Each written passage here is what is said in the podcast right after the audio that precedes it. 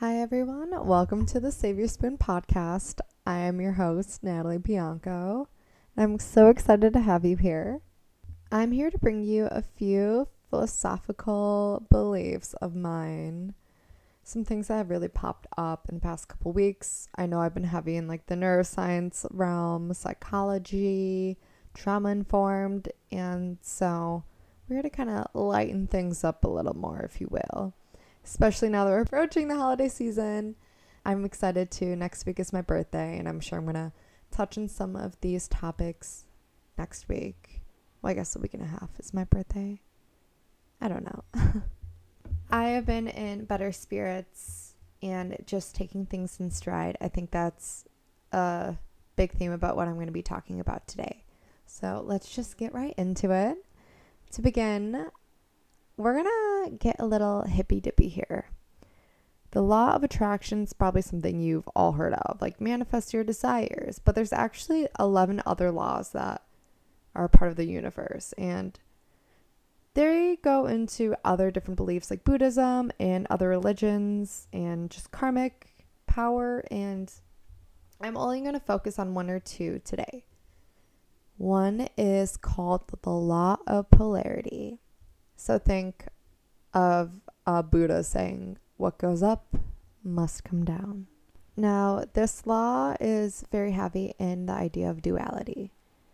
You can't have one aspect without its opposite. For example, you can't go up without going down.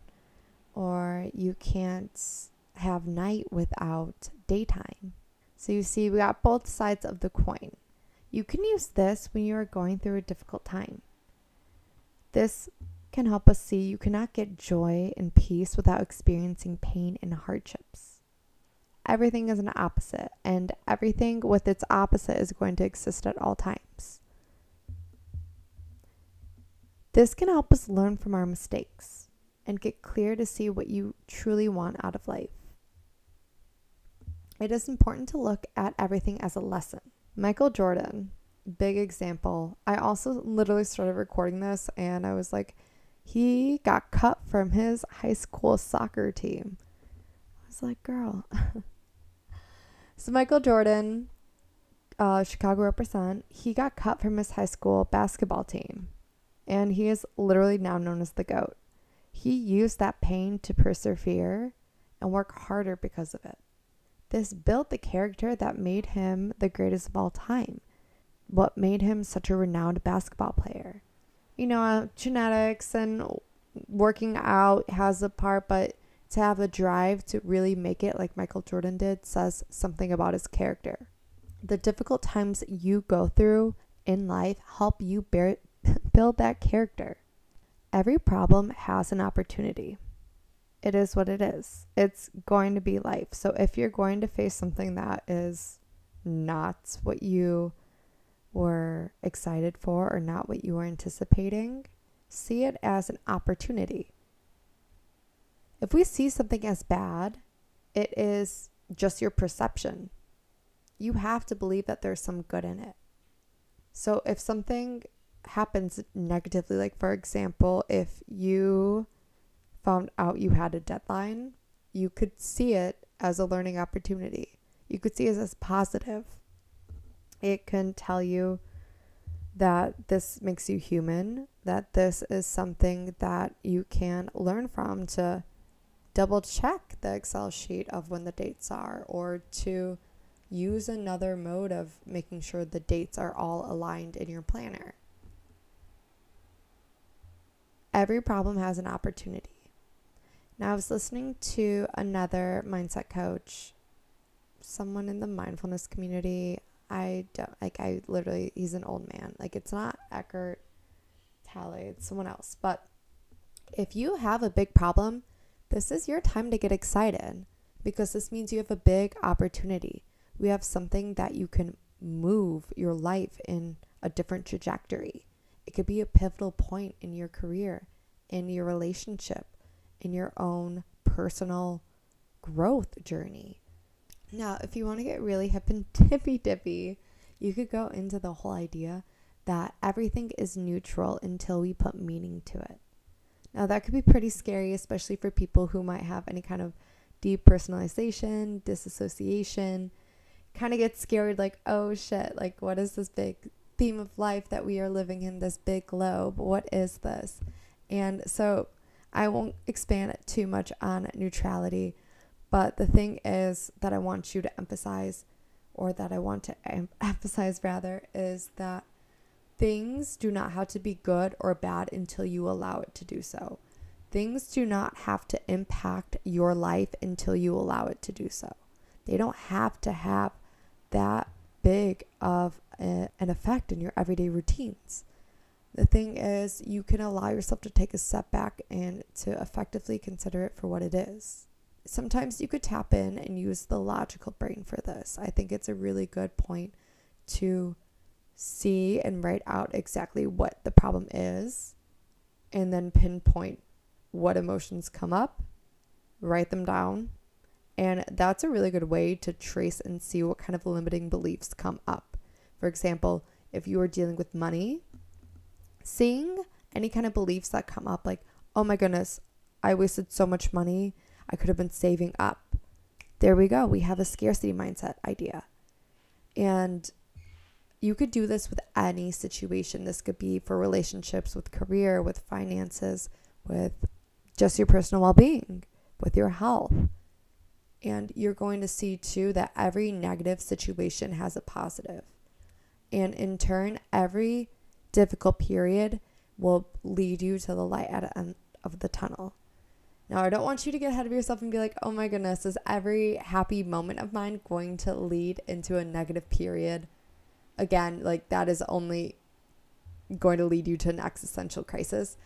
What I'm trying to say is live for your growth potential, because once you are in that mindset of who you're meant to be, you're going to have new problems come up. That is the situation of human nature.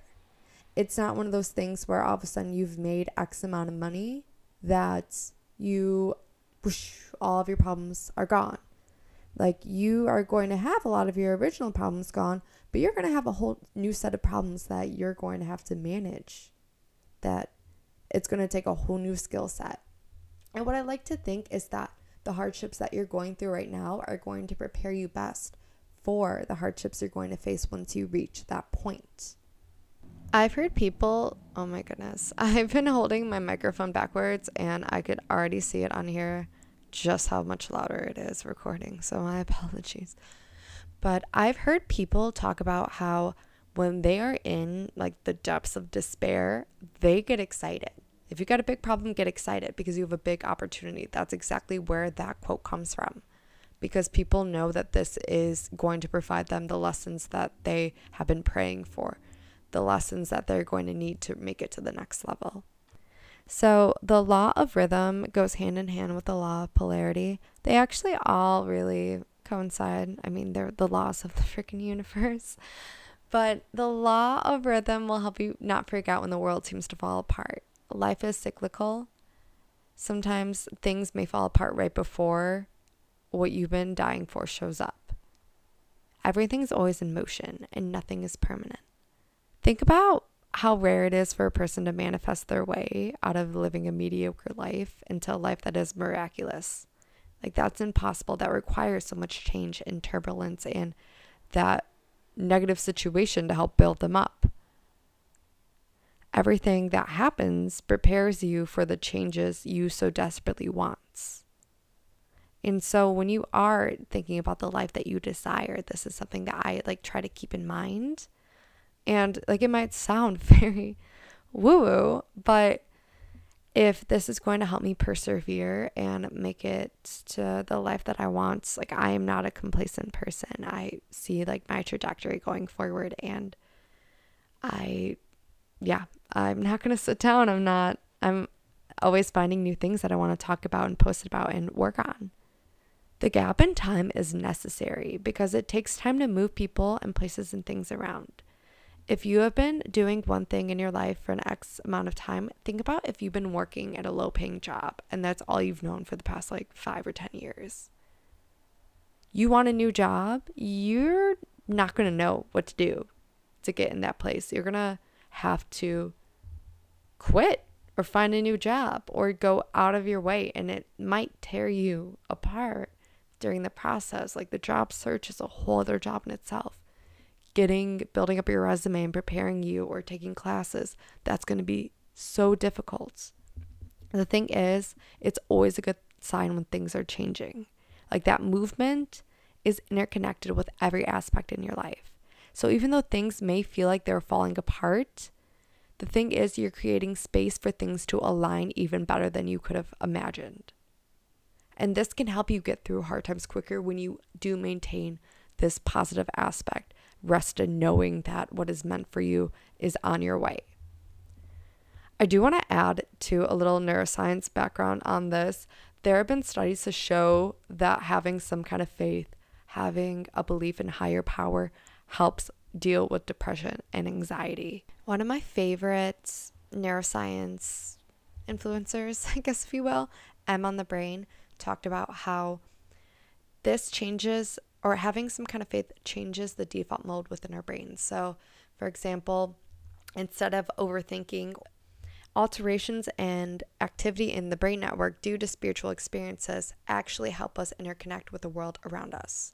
She also goes on to mention how it's important for the periaqueductal gray, a part of the brain that's associated with fear and pain, and in turn, it's very good to have a spiritual awareness. You perceive fear in a different way because you're able to believe and know that you are protected by your higher power, higher entity. There is some science-based background on this. I remember when I was working at the counseling center, I was talking to a one of our P H D candidates, and she was literally doing research on religious views and depression, and I was fascinated. Like, we sat for like an hour just talking. The last thing I want to talk about is just about the human nature pursuit to be happy. I could probably make a whole podcast episode on this. I'm not. I'm basing it on Arthur Brooks. He is a professor at Harvard who literally has a happiness class. And he was recently on a podcast with Tara Burke. I really like her. She wrote the book Radical Acceptance. Highly recommend her podcast. Might be a little too hippy-dippy. If you guys have made it this long, maybe that's up your alley. So check her out. I love her. But essentially, Arthur Brooks began the podcast by saying, if it weren't for negative emotions, we'd literally be dead. We don't have to look at emotions as good or bad. Going back to that idea of polarity, everything coexists. So we are the ones that put our own perception and make it negative or positive. We can use emotions to tell us whether or not we've met our needs, if we're getting our needs met or not. Our society views negative emotions as defective, like there's something wrong with us. Cue previous episode on depression. Yeah, so being happy is not the end goal. The end goal is learning how to manage your emotions and having a fulfilled life even with negative or positive emotions. I think a big thing that I'm really working on, and I have been working on the past year, is managing any kind of feeling of depression, anxiety, and using that to better myself and the experience that I'm living. If you want to get really hippy-dippy here, like we are all living this divine human experience, we're all on this earth, it, we want to make the most of it if we can. So being happy isn't the end goal, rather to live a fulfilled life. Another, looking back on the idea of polarity, think about how it would be if we got to the point, if we didn't have the hardships. It wouldn't taste as sweet. We wouldn't be as fulfilled. We would be wanting the next thing. We would be wanting the next thing. And I can go into just the obsession. I think happiness is that obsession with pleasure. Arthur Brooks continued to say that pleasure is a limbic phenomenon.